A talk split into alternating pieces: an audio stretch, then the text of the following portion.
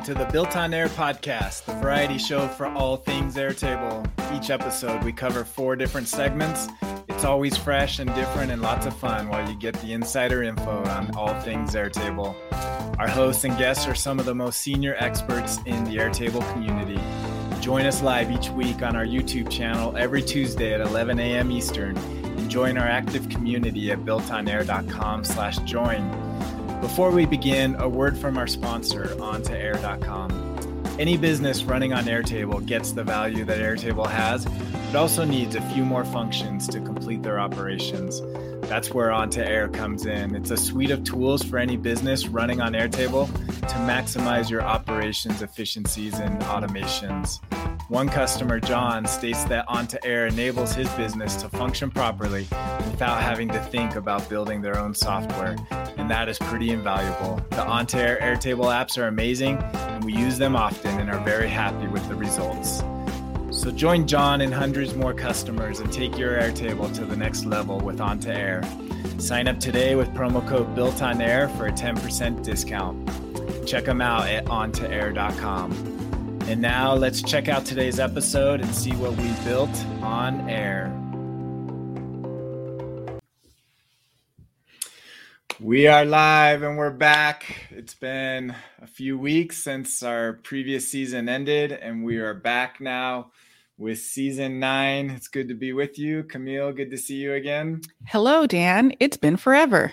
I know. We have seen each other a little bit in other situations, but it's good mm-hmm. to be back with you. We're missing Allie. Allie, we give her valid excuse to be not with us. I believe she's on a honeymoon right now. I can't believe she would choose a honeymoon over talking about Airtable. I know. I'll bet. I'll bet uh, her honeymoon was all planned out in Air, Airtable. So I'm sure it was. I'm sure Airtable was a big part of that. Very cool. Well, it's good to be back with everybody for a new season. Um, we're excited to be with you, and there's been a lot going on. So, why don't we jump in? And as always, uh, Airtable, the Built on Air podcast for Airtable is a live show that we do every week um, for a, for a three month basis, and then we take a, a, month off. So, we're back with our new season of season nine. And we always um, will do four different segments on our show. And we always start off with round the bases, where we'll talk about what's going on in the community. This one will probably go a little bit longer because we've been off for four weeks and mm-hmm. there's been a lot going on in the community. So we actually have two months worth of um, updates that we got to talk about. So this might uh, we might, might need to refresh our memory, Camille. But let's mm-hmm. start with July um, the updates the through the July. So this was posted at the beginning of August. And uh, let's see. So my favorites for views, um, which again I think is is more useful for other users because my the teams that I have on Airtable are very few people, so it's not like we have a great many number of views that I need to filter out. But it seems like something that's super useful if you if you need several several views but you but you personally only look at like four. Yeah. So the favorites view yeah so you can mm-hmm. put things in your favorite um, that's only a pro plan so you can't use that on your your free ones but um, definitely yeah. useful for sure and and just kind of an extension of their we've talked about previously their grouping. So now you can create segments or sections with within your views. So managing views is definitely something they they put some emphasis on. Uh, what else? So the view menu they've readjusted the view menu. Um, and then the add record so now there's a there's a button that's that's omnipresent that's there. So you can click on that button to add a new mm-hmm. record. So that is good. Um so it looks like they they added a little bit to the trigger the add schedule add scheduled time. Yes which i think is probably my favorite addition.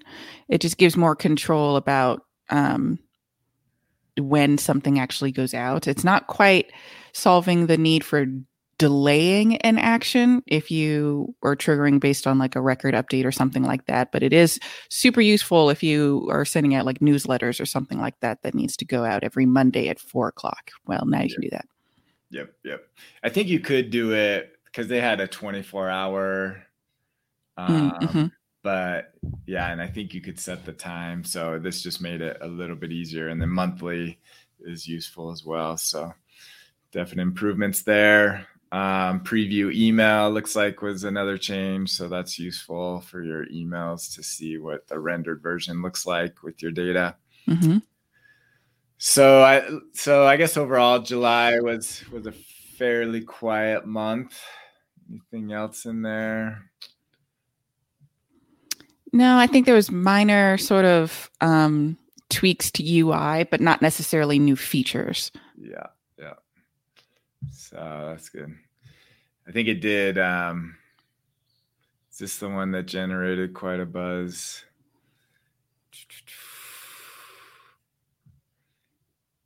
Yeah, it seemed like it always generates a, a buzz of interest. Um, so, yeah, a few things there in July. So let's move on to August. This is the more recent one that, that just came out. hmm What what stood out here for you? Again, there's new UI adjustments, but I'm trying to remember if it was this month.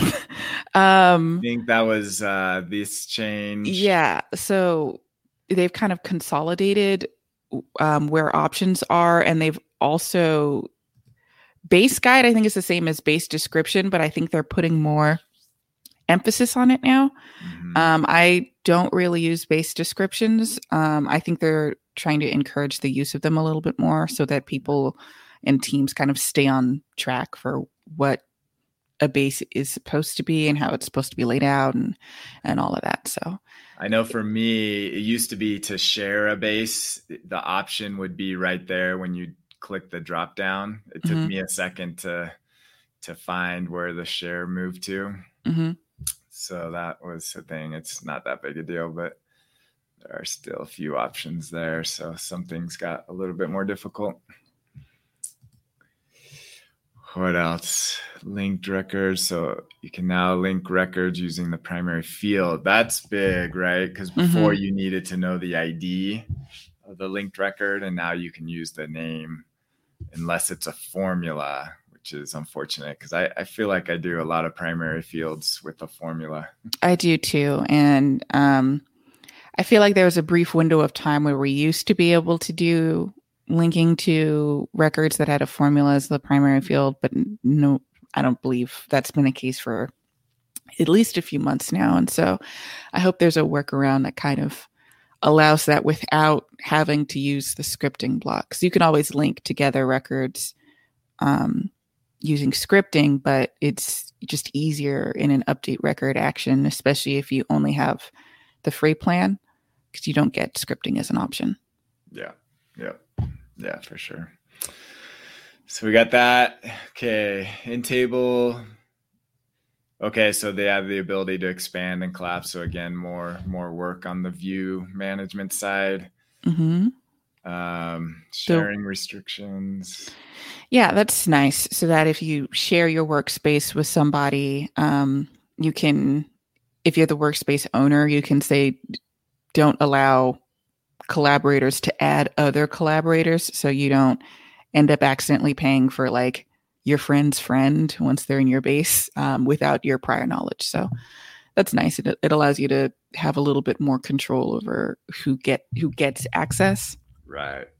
I remember, I, I'm sure this is based off of feedback. Wasn't there a big community thread talking about the, the security aspect of that where it was easy to leak data? Yeah, there's um there's a few concerns that are still unresolved with regard to like I only want to be able to I want to show this portion of data to these people and I want these people to edit this portion of data but not see everything else. And there's a lot of um intricacy that isn't really handled with the sharing and um, permission structure that Airtable has but this is a step towards um, at least the viewing portion of that. Like you can't just add new people without the workspace owner's uh, permission. Yeah, yeah. So still some work to do there. Mm-hmm. Gantt view looks like there's improvements there. Uh, I honestly don't use the Gantt view. Do you use Gantt much?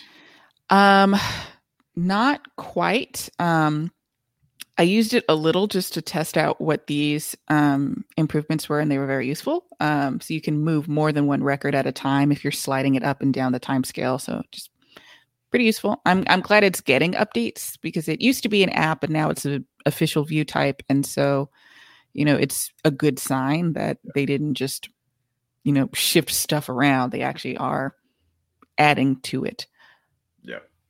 Yeah for sure. It's definitely a focus of theirs. And so, all right, on the scripting side, some cool things. If you have access to to Meta API, I think it's I've I've heard people saying that that they're they're not um, allowing new people in. They did have a window where they were giving access to it. Um, but if you do have access to it, they finally gave more information about the select options as well as uh, information about linked records. So this was huge for me in my case, where I, I, I rely heavily for our software platform on the Meta API, and uh, we had some workarounds to get some of this information. This made it much easier. So I was very happy to see this. And then I know you were involved on the Blocks SDK. You want to give an update there on what they were doing? Um, well, I was I was working on something else. Oh, relating to the. no, the, there's a there's like a beta for the uh, command line interface for the Blocks SDK that I was trying to wrap my head around, and it's fine if you don't need any customizations to it, but like if you need to customize uh, the the bundling process, it starts getting really complicated and blah blah blah blah. blah. But the update for last month was um, you can uh, you can delete uh, select options from a select field, which is nice. So yeah. Yeah, that's useful as well. There's still mm-hmm. more work to do for them to to to really be able to once they can figure out formula meta um, mm-hmm. updates, then then you can really do some stuff with the SDK there. But they did a big one was the metadata. You can now create tables, fields, update field options from the scripting mm-hmm. app. I don't know if you remember when do you remember when they first launched the scripting block? They actually had this as part of the API and then they took it away. And uh, so now they're finally bringing it back. I don't recall that. Probably because I wasn't at the time it was first launched, I wasn't good enough at JavaScript to have been doing anything that advanced. Yeah, it's crazy. You've come a long ways. Yeah. yeah. Yeah. So, Crash course. Thanks. Thanks, Airtable. Sure. So that's good. I think um, in a future week that this will be a good um, scripting um, time uh, segment to, to mm-hmm. showcase those functions. Yeah. I was thinking about doing that today, but I'm going to do a different one. So sure. we'll definitely, if you guys want to hear that, let us know in the comments, and we'll we'll for sure do that in a future episode. So those are the those are the big ones. Um, uh, we I don't know if you're going to bring it up as well, but we have a new sort of community representative on the Airtable forums. Um, Jordan.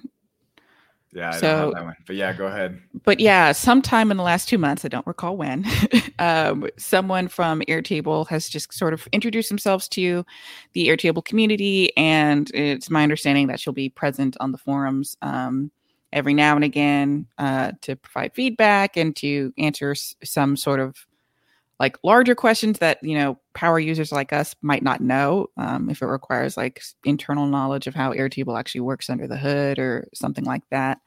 Um, and she's just going around asking people in the in the forums what it what's what's your read on the airtable community and, and what can be improved and all that. I believe it i believe jordan, jordan scott.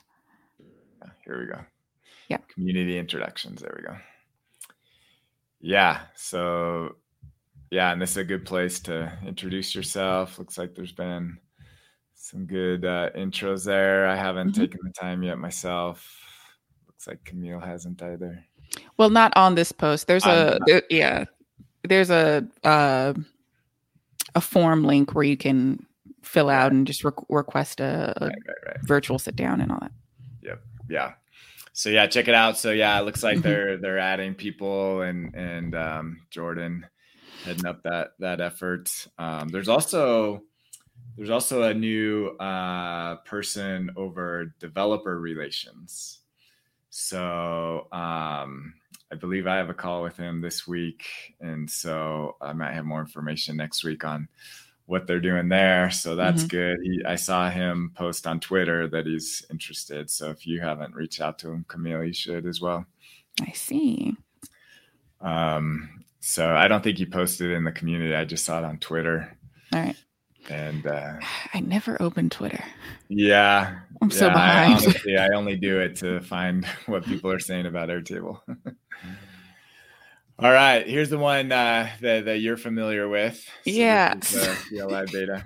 So I accidentally tied up, I think, all of, not all, but a lot of uh, Airtable's uh, developer resources, like hurtling down this rabbit hole. So um, I was working on a project for a client that um, needed a uh, React library that required the use of Webpack to bundle CSS. So um, the regular Airtable blocks environment, it doesn't support Webpack because it has its own bundling sort of process that you can't really edit.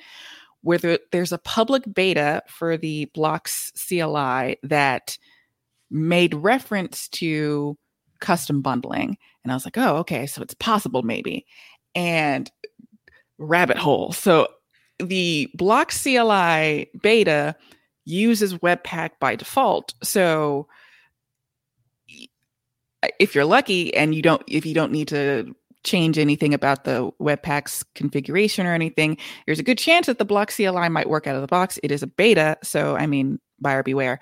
But my problem is I needed um, CSS loader, which is a separate sort of like plugin almost for Webpack. So I, I needed to customize it. And so in order to do that, you would have to copy the entire bundle the C the whole CLI, I guess, code, and then make changes to that, and then point your block to that changed block of code. And it was I was I was running into like so many different errors that were related to like just TypeScript not wanting to work for me. And I couldn't like all of my import statements would have had to be changed to require statements, which would have taken forever. And it, it I think it's possible, but it was like much it was a much more complicated task than I thought it would be. And that was basically what that post was. And there's not a lot of information in that post because a lot of this happened back and forth via email.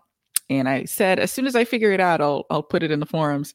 I never figured it out. So that's that is the gist of what happened. And, And so they're and they're stumped as well. they're they're they're kind of stumped, but not really. So it works for them. Oh, the really? problem is there's something with my environment. I'm I must be missing a package or reusing the wrong version of a particular package. And they gave me options, eh, which included converting all the import statements into require statements. But again, that would take forever because it's a lot. it's a lot of code to go in and edit and to double check that you are, you know, bringing in related files the correct way. So it it would have taken more time than I had for the project. So Yeah. Yeah, yeah. that any developer listening knows the pain of dealing with your environment and everything works. mhm. Here we've got Brian. yeah, Very true, Brian. I find myself saying that sometimes, and I have to stop myself. Well, it works for me. I don't know. I don't know what's wrong. Yeah, yeah. but um yeah it was and it, it- to be honest i got more sort of interaction than i was immediately expecting because the the forums generally speaking don't have a lot of interaction from airtable um, employees it's a lot of like users helping users with the exception of the developer portion of the forums, I've noticed that one category seems to have the most interaction with people um, who work for Airtable on their developer side because it's they're the hardest questions to answer, really. And so, like, I don't know, Emma Yeep, who was who commented on the post and was also helping me behind the scenes. Um, and there's just so many people. there's was like four different developers who were like tasked with trying to help me out with this issue, and so um, I was very appreciative. And I think once this beta is a little bit further along, I don't think customization was something that they had yet accounted for.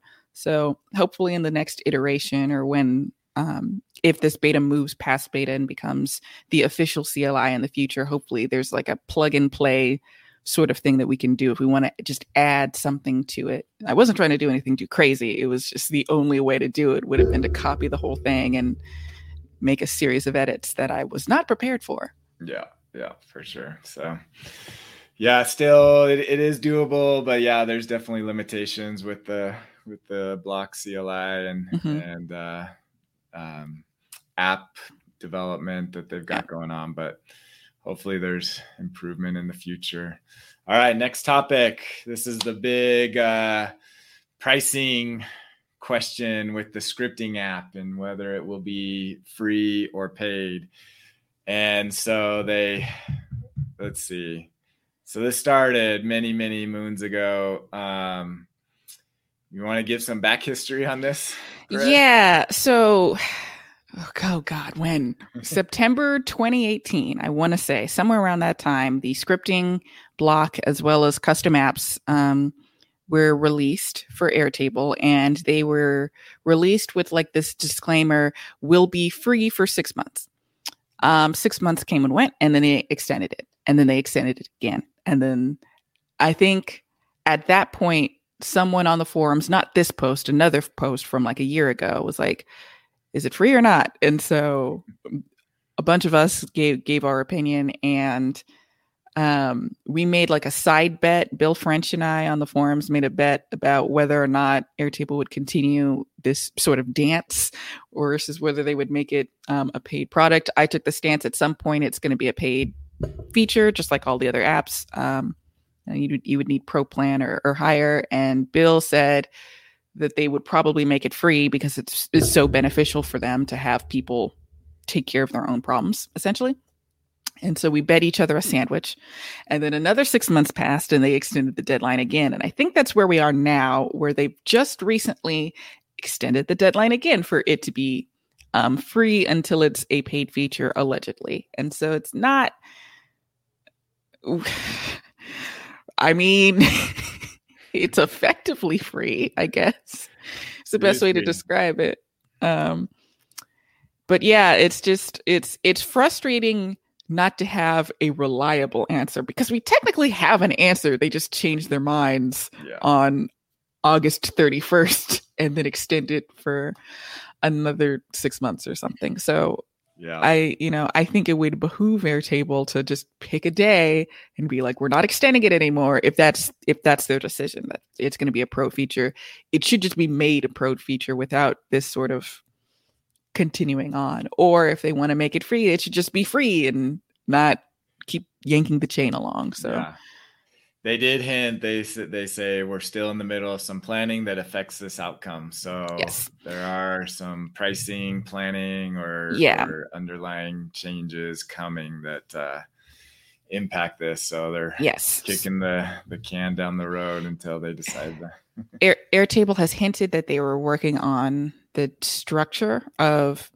how certain things are priced um, and we have absolutely no details for what that might be until the announcement has actually been announced. But I, I have said before that I think a, a model I would like to have seen is a plan where you can pick one app per either per base or per workspace that is free. Like you pay for just that app. Sometimes you might not need everything else. So if someone only needs scripting and not chart or maps or anything else, just let them have scripting as part of that more limited plan and then leave everything else alone. If you need more apps, get a pro plan.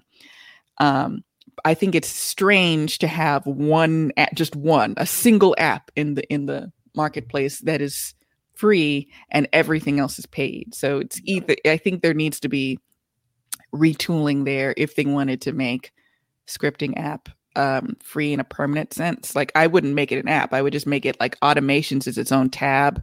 It goes automations and apps. I would just have scripting as its own tab then because it removing putting some yeah. separation there because otherwise it's just it's very strange to have like 40 some odd apps and one of them is free yeah, and everything else is paid yeah, I will say though that like Bill uh, hinted at, if if they do make it paid, it there will be chaos and hell to pay.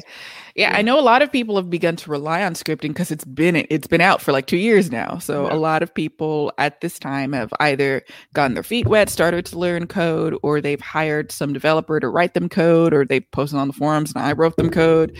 And so a lot of people have some amount of scripting in their bases now and it'll be unfortunate if they just suddenly lose access to it um I, not even suddenly because again it's been two years but if they one day lose access to it because it becomes um put behind a paywall. So um you know if it were just the initial six month trial period check out scripting and then it's it's paid. I don't think much of us would have had any complaint at all but the fact that it's been um, so undecided, so strangely undecided for yeah. so long is is what's frustrating.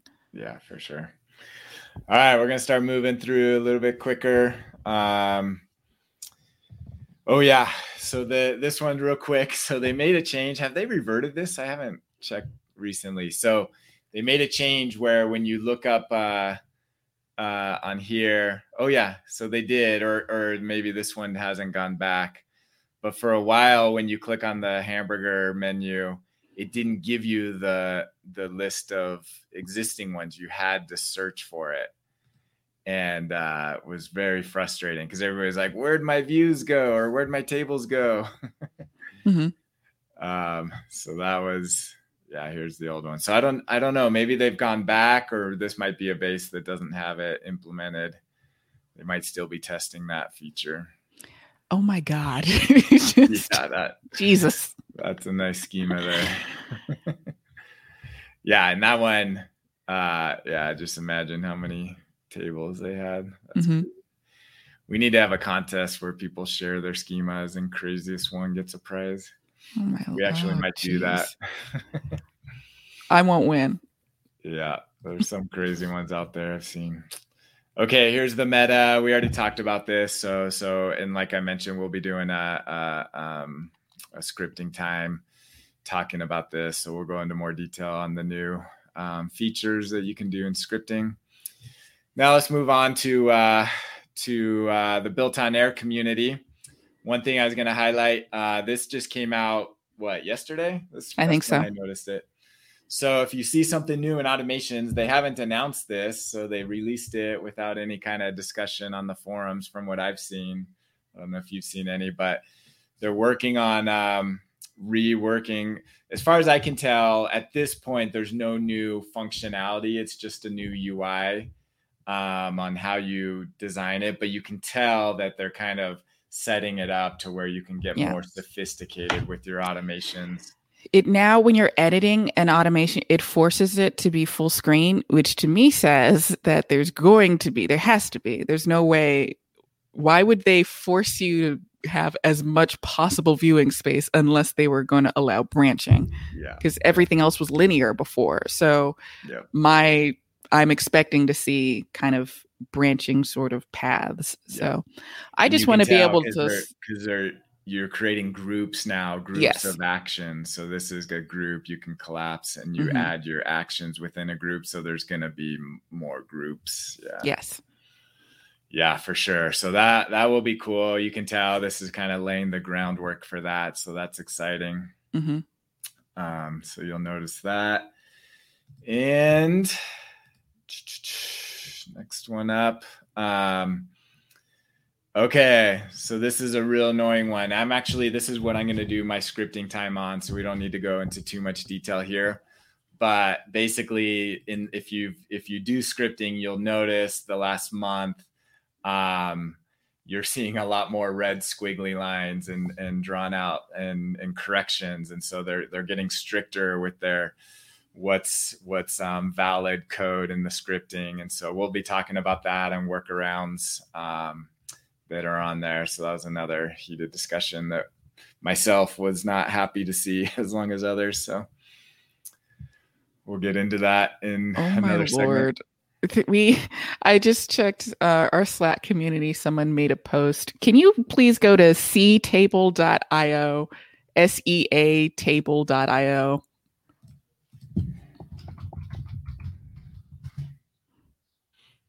I, I believe I've seen this before. I don't know if I've seen this one before. It's like they didn't even try. it's like it's so it is so blatant. It's crazy. The Yeah. other ones I've seen, there's like Wow.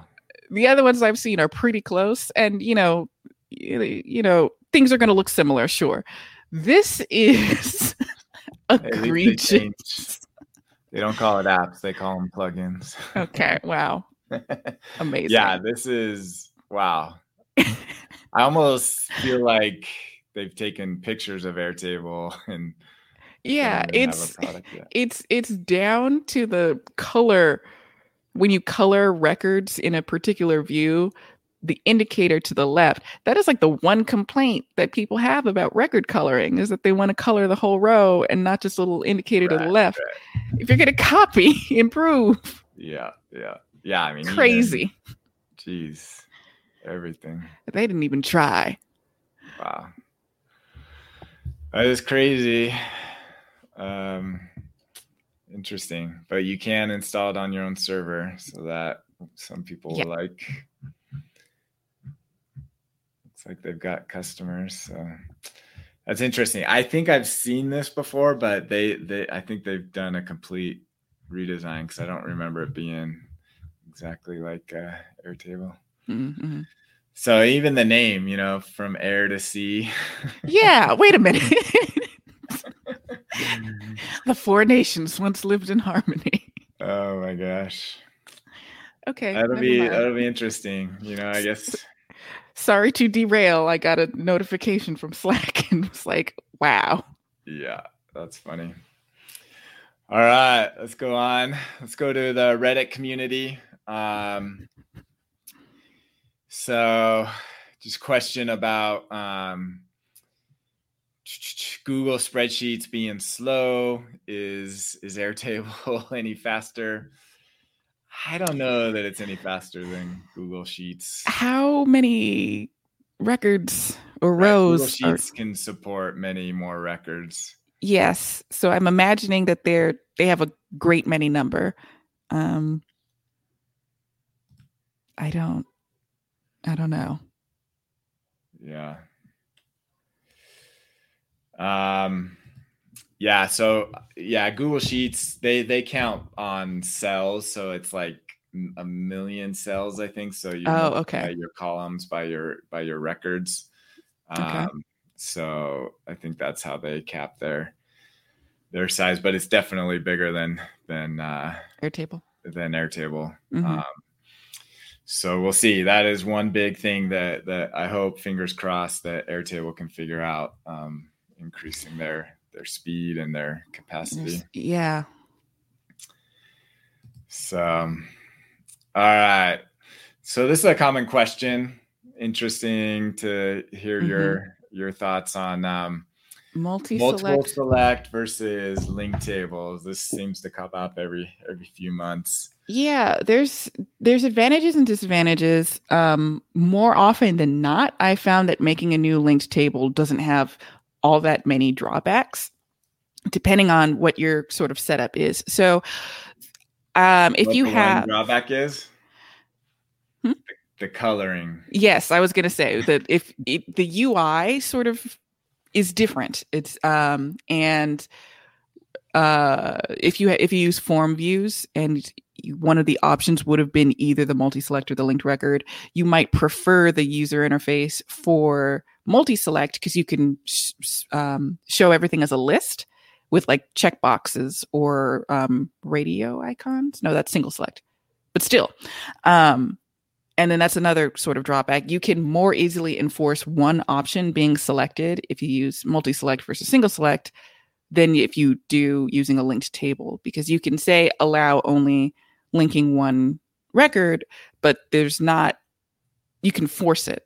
You know what I mean? Like you, if you use scripting or if you use Zapier or something, you can force it to link to m- multiple records. But if you are, um, if you want to store any amount of information about a select option, a linked table is usually the way to go. So I've seen a lot of people who post in the forums asking, I have five options, red, blue, green, etc.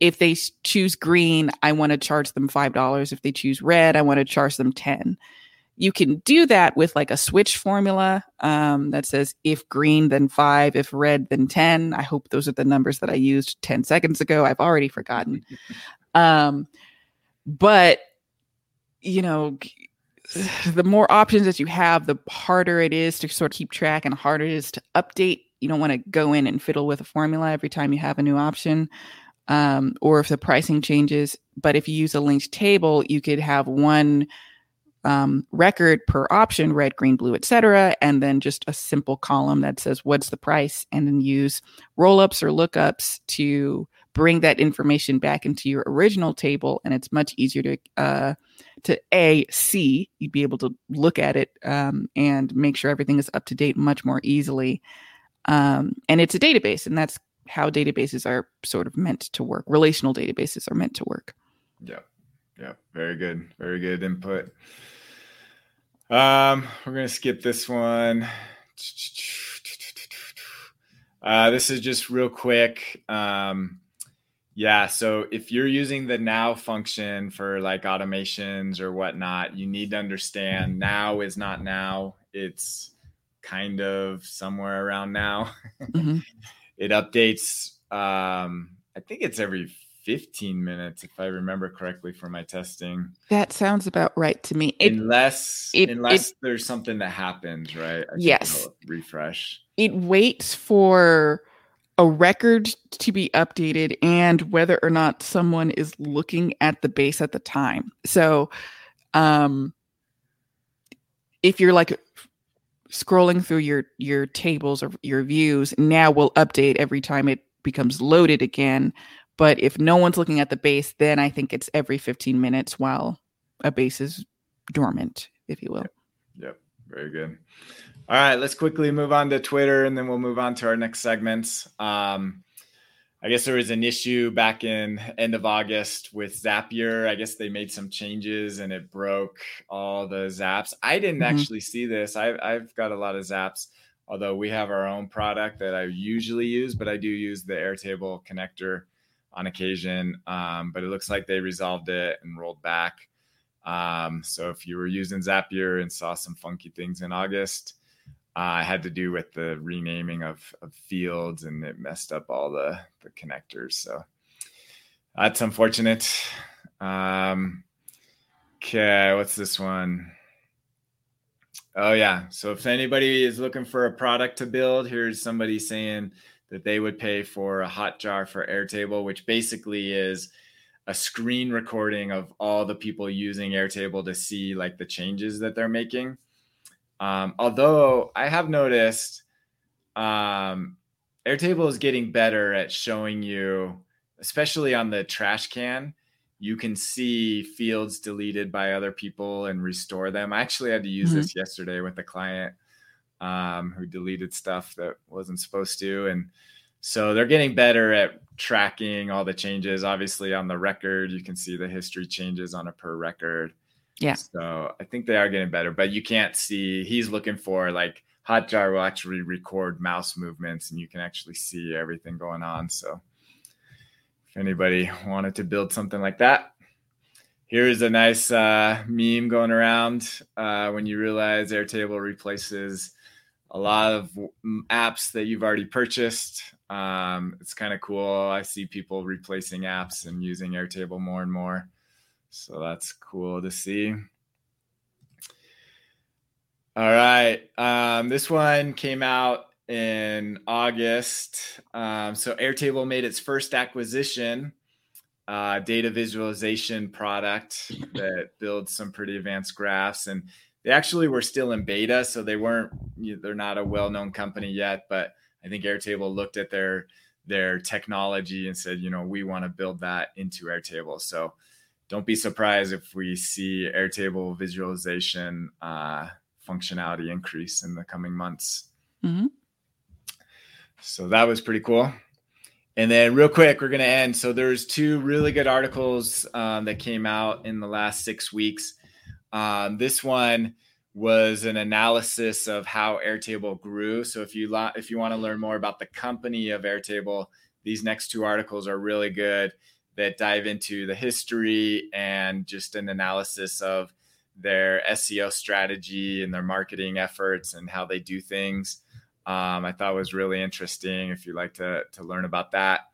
And then this one um, is also more on the financial side and kind of comparing them where their valuation is currently. So if you're interested in the financial side, if you're wondering about the stability of Airtable and how much money they've raised and how that compares to other companies, this article is is pretty fascinating. Also talks about their employee growth and things of that nature and and customer counts. So really good in-depth articles looking at uh, Airtable as it gets more traction and more attention from people. It's it's it's going to be more well known in the enterprise and software world. So with that, we're going to move on. Oops. Um, to a real quick On2Air spotlight. I'm not going to go into too much detail, but I'm going to talk about um, at On2Air. We've been busy the last month um, focusing on Google Drive uh, integration. So using Google Docs, Google Sheets, and Google Slides as templating platforms to generate um, documents populated from your Airtable data. So if you're an Airtable or if you're an on-air customer, you got to check out within the actions. Um, there's a section here, Google Functions.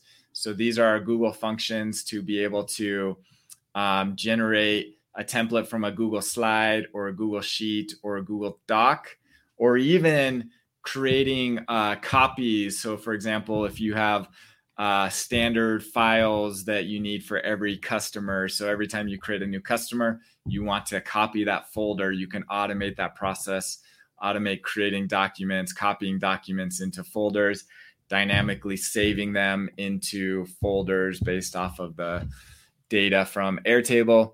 And we also have the ability to do an entire uh, view or table and sync it to a Google Sheet tab. And so you can actually sync um, Airtable data into Google Sheets and do that. And we'll be adding more functionality along this. So this is a big emphasis of ours to really go deep. You can do line items within everything. You can convert them automatically to PDF or Word doc or, or Excel files, save them as attachments back into Airtable. So full document life uh, cycle management um, for your Google Docs and and uh, Google Drive integration. We also support um, Google shared folders as well, uh, company folder um, in there. So very useful. Please check it out. It's powerful. We've got great feedback coming in from early um, users, and we'll be pushing it out more and more through the coming weeks. Next segment we're gonna have Kamille. If you want to get your screen ready, um, yeah, we're gonna do a app uh, a day, and we're gonna talk about an app that is in the marketplace. And Kamille knows a little bit about this one. Yeah, funny uh, that. All right, go ahead and share your screen. Um, go. Go yeah, I've sort of mentioned. I think that I was going to be working on this app for a while. Um, and then I never made it a official sort of announcement publicly that it was released. It's released, Junction Assistant. Um, I made an app that helps with um, dealing with junction tables in Airtable. Um, it's one of the questions that I see a lot on the Airtable forums is um, dealing with linking records from one table to another table to another table to perhaps even many more. And the idea of trying to avoid coming up with duplicate records as well. Um, it's very difficult to do duplication detection if you're trying to look at how multiple records are related to each other that are coming from all different tables. And so uh, that's basically what my app is trying to help with. Um, available now on the marketplace. I'm just going to give a quick rundown of uh, how it might be used. Um, I have a base here that shows um, a few very common many to many relationships uh, type um, relationships. I was trying to think of another word. um, but one of the most common examples is um, an invoice or a receipt. So one person or one customer um, is ordering several things from uh, a vendor, and you want to know additional information about each item that they've purchased. So one way to do that is to have a line item table. So you can kind of see here that I have records that are linked to a particular purchase order that are also linked to a particular product with additional information added. So for in, in this case, the quantity for each item that is being ordered. So um, how I might use my app would be to select the purchase order line item items table as the table I want to create new records in. Um, then I would select a purchase order. I could select from any of the ones that are currently in my base, um, or I could create a new record and it will um, add it. I'll show that in a second. Um, I'm going to select the first one because why not? And as I start filling out this sort of form to the left, you'll see existing records within my line items table that fit the bill so far. So all of the records that have purchase order line um, purchase order number one start popping up and that kind of allows me to see that i don't want to create a duplicate of something that i already have so next i would uh, pick whatever item that they're ordering so you'll see the list of records that i have is different now it's pulling from whatever um, linked to another record field exists in this table. So there's no, there's actually no settings for this app. Once I go into settings, it's just whether or not you want to log in to unlock certain features.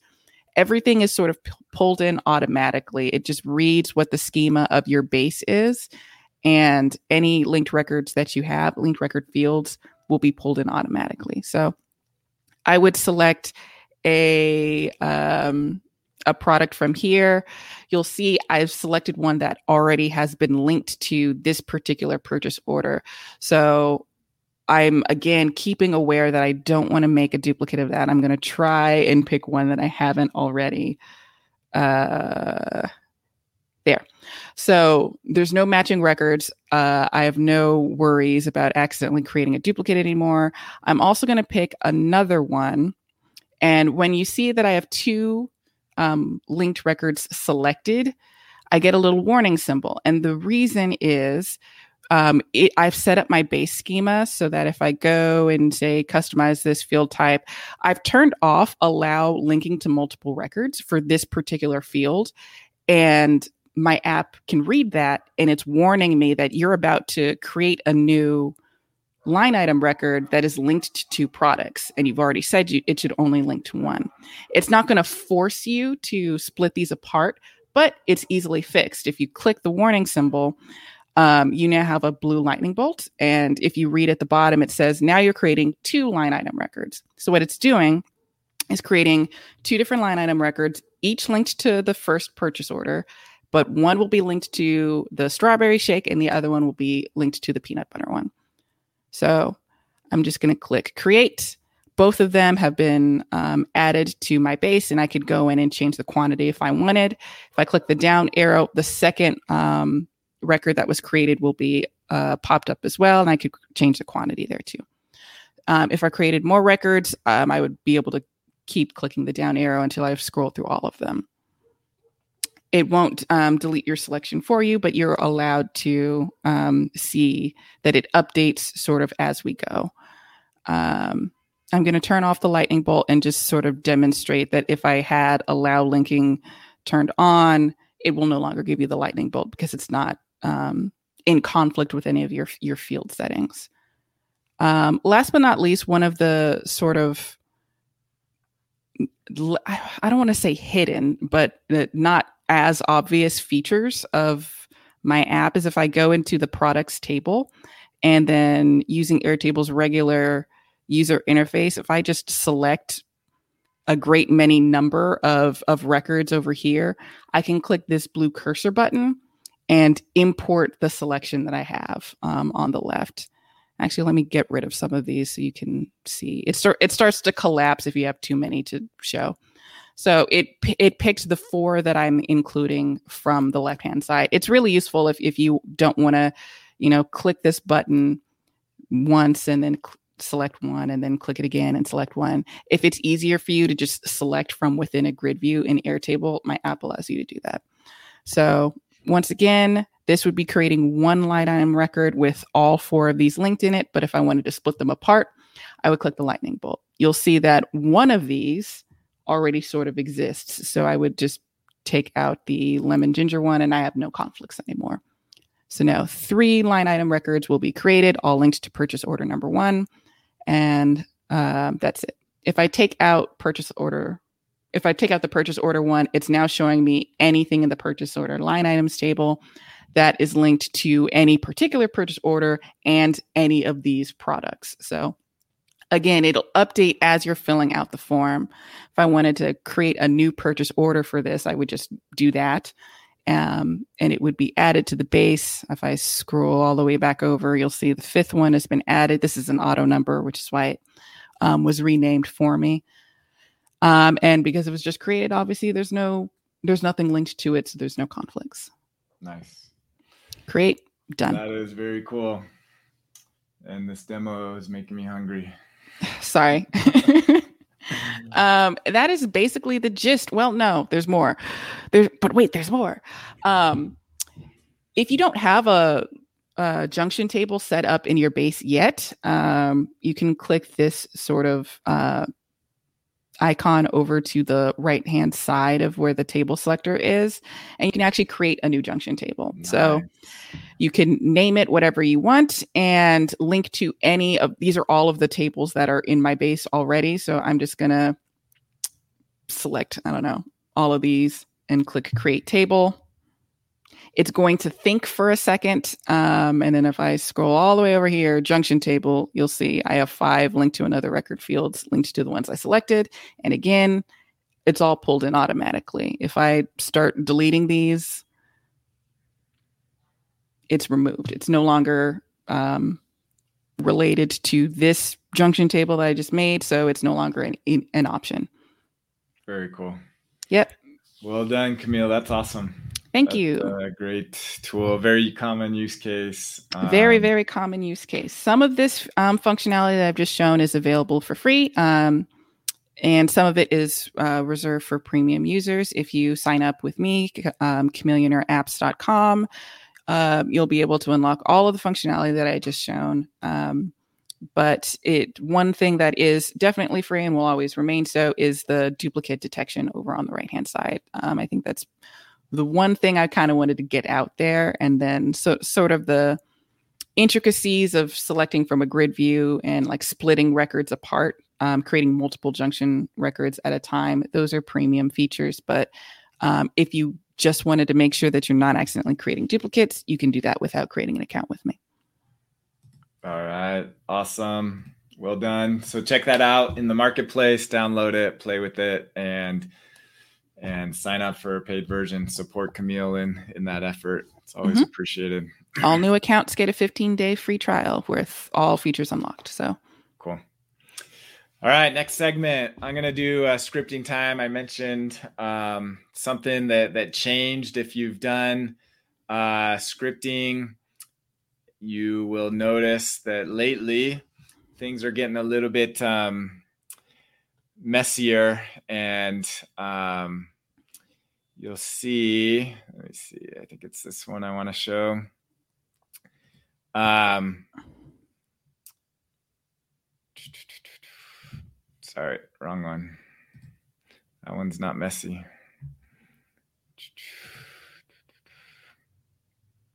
Here we go. Okay. You'll see things like this lines drawn out. And at first you're going to get freaked out because you're like, wait, that, that function is no longer available. You see these squiggly lines here on the record. So we're going to go through and see if we can fix um, how this is, how, how you can fix this. So this one right here, this is a new change. This is the one we mentioned in the round the bases that a lot of people are not happy about. Um, and basically, if you hover over it, it will give you a, a kind of a hint. It says it's deprecated. What that means is it's deprecated with no uh, parameters passed in. So, what it wants you to do is it wants you to pass in a fields parameter, so an object um, with a fields, and then this is, uh, I believe, an array mm-hmm. of um, the names. Actually, I was I only do the shortcut that I'm going to show in a second, but it actually. Um, I think it should be the names. Um, yeah, let me see if it's a name.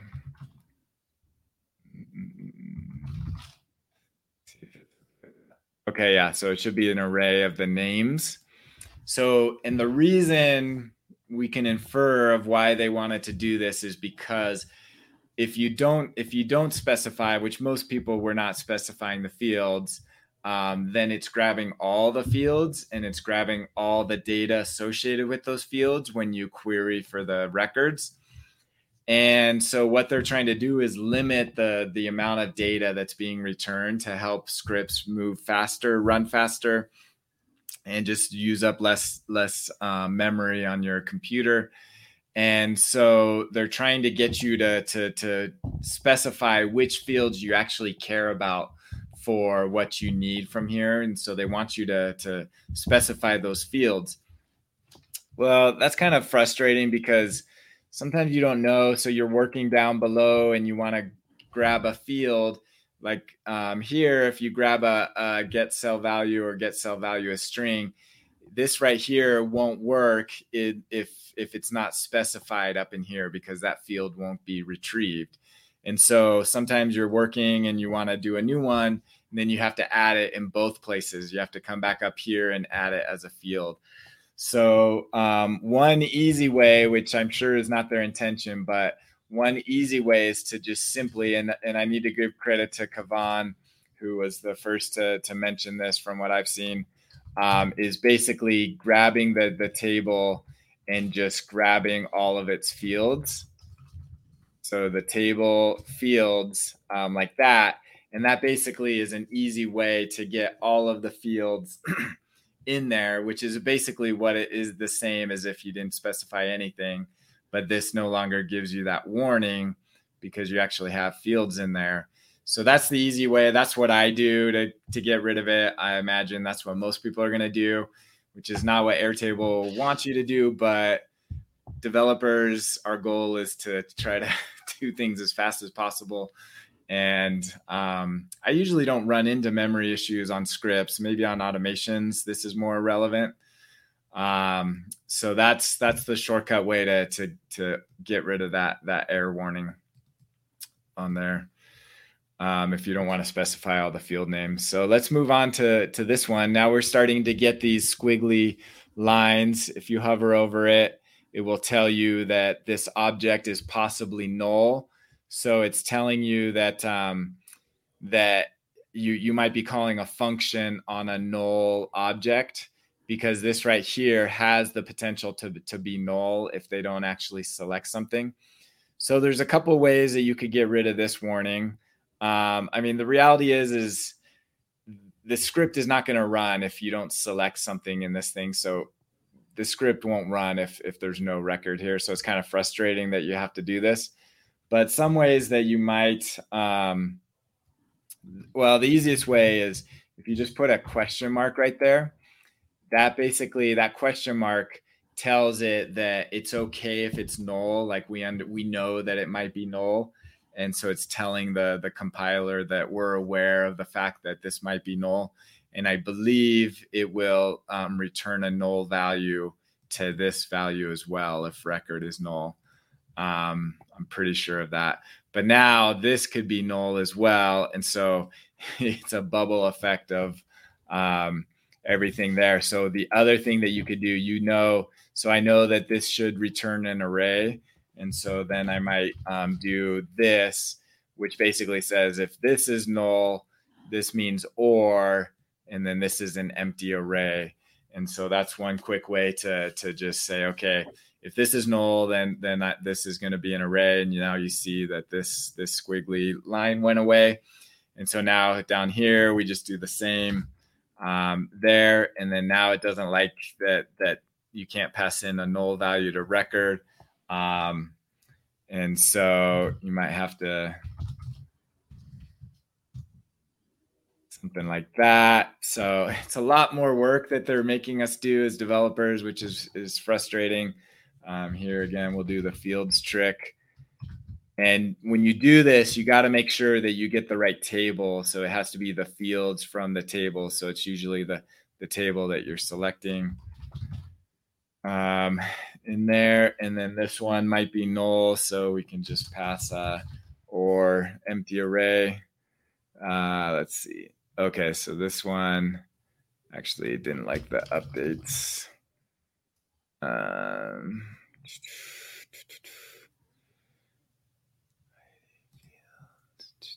let's see what doesn't it like here.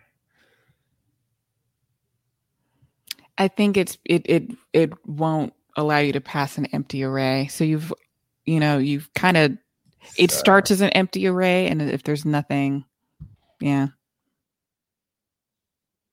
Yeah, still doesn't like that. Mm-mm-mm.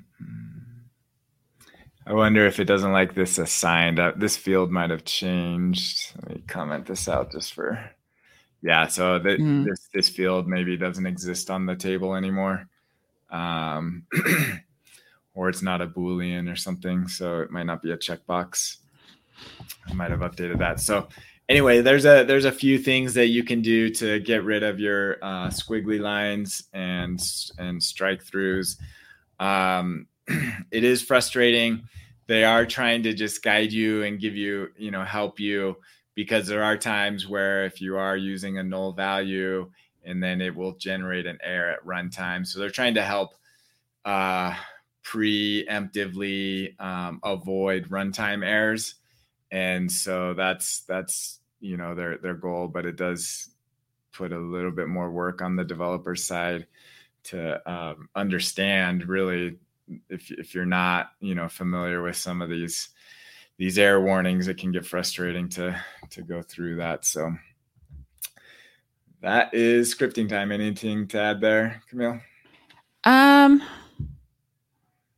no. I mean, that's probably how I would have changed things as well um, to get rid of any sort of errors. I like using ternary operators a lot. I don't remember if you can use them within the scripting block.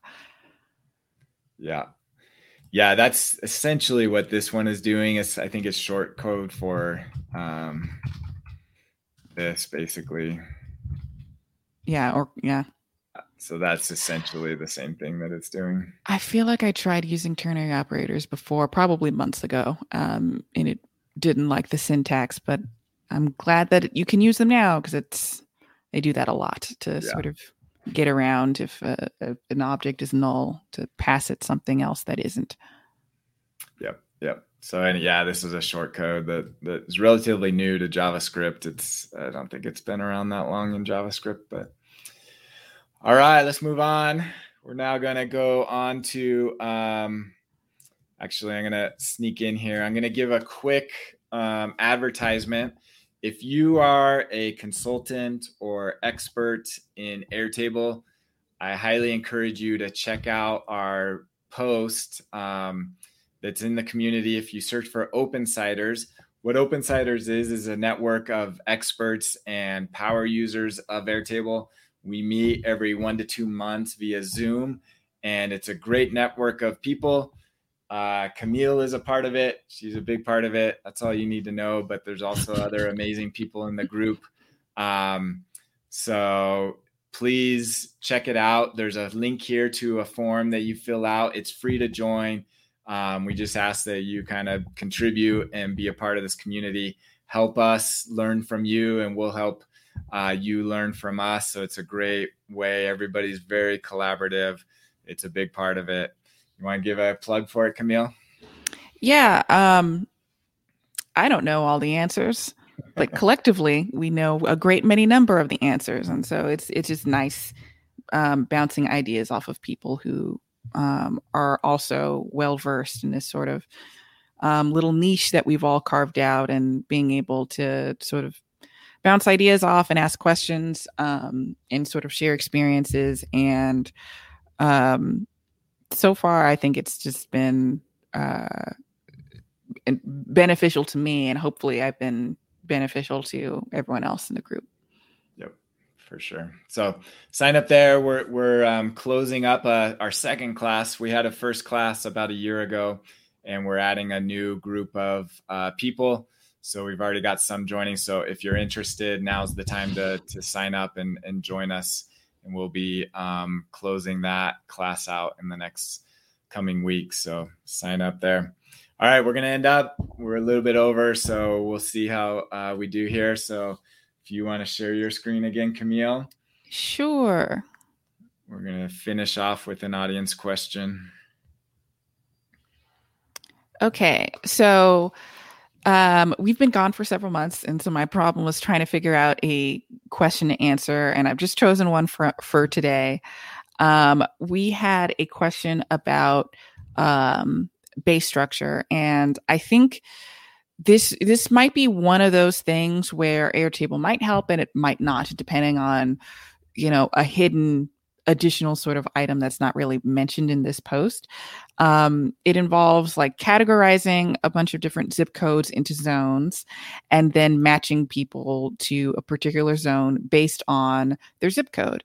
And another thing about adding a unique sort of identifier for um, products. So when I say I think this probably can be solved in Airtable, um, it depends on whether or not the base needs to auto match um, a zip code to a zone based on proximity.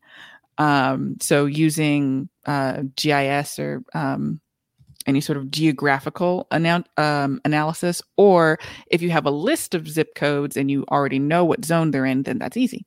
So I've taken it to mean that they sort of already know which zip codes belong in which zone.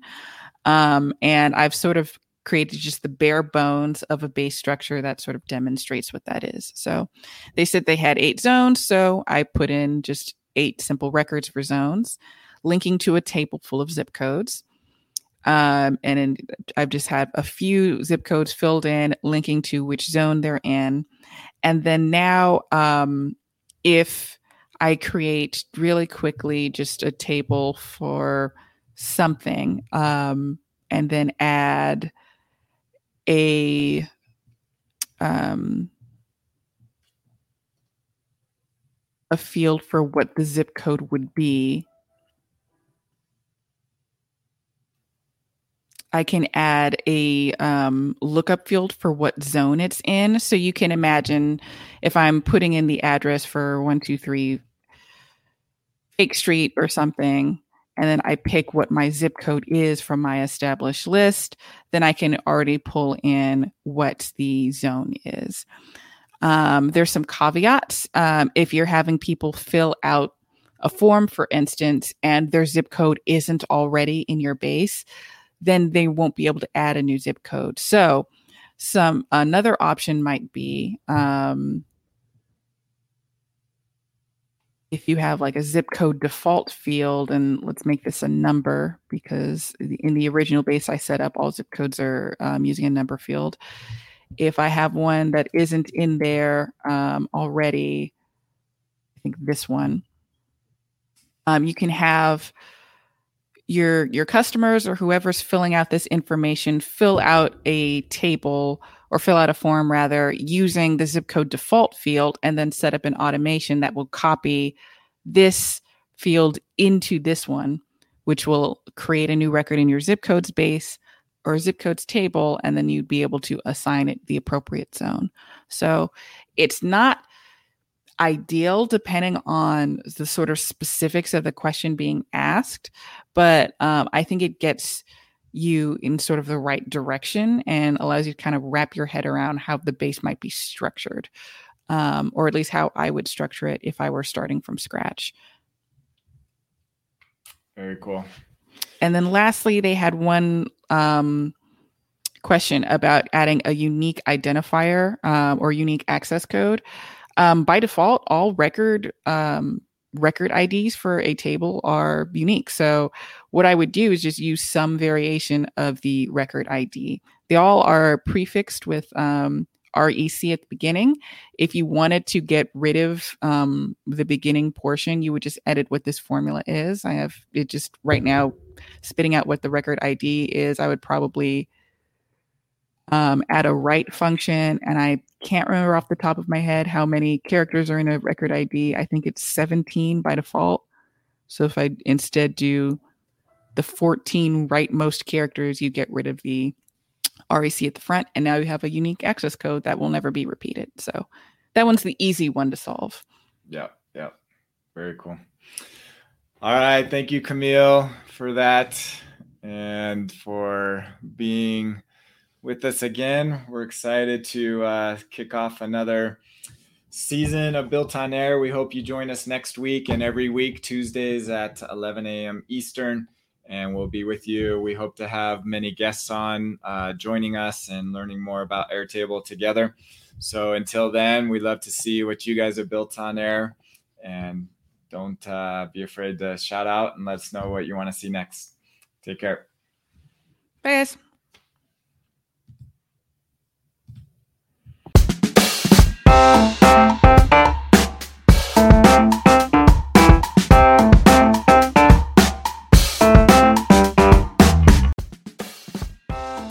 Thank you for joining today's episode. We hope you enjoyed it.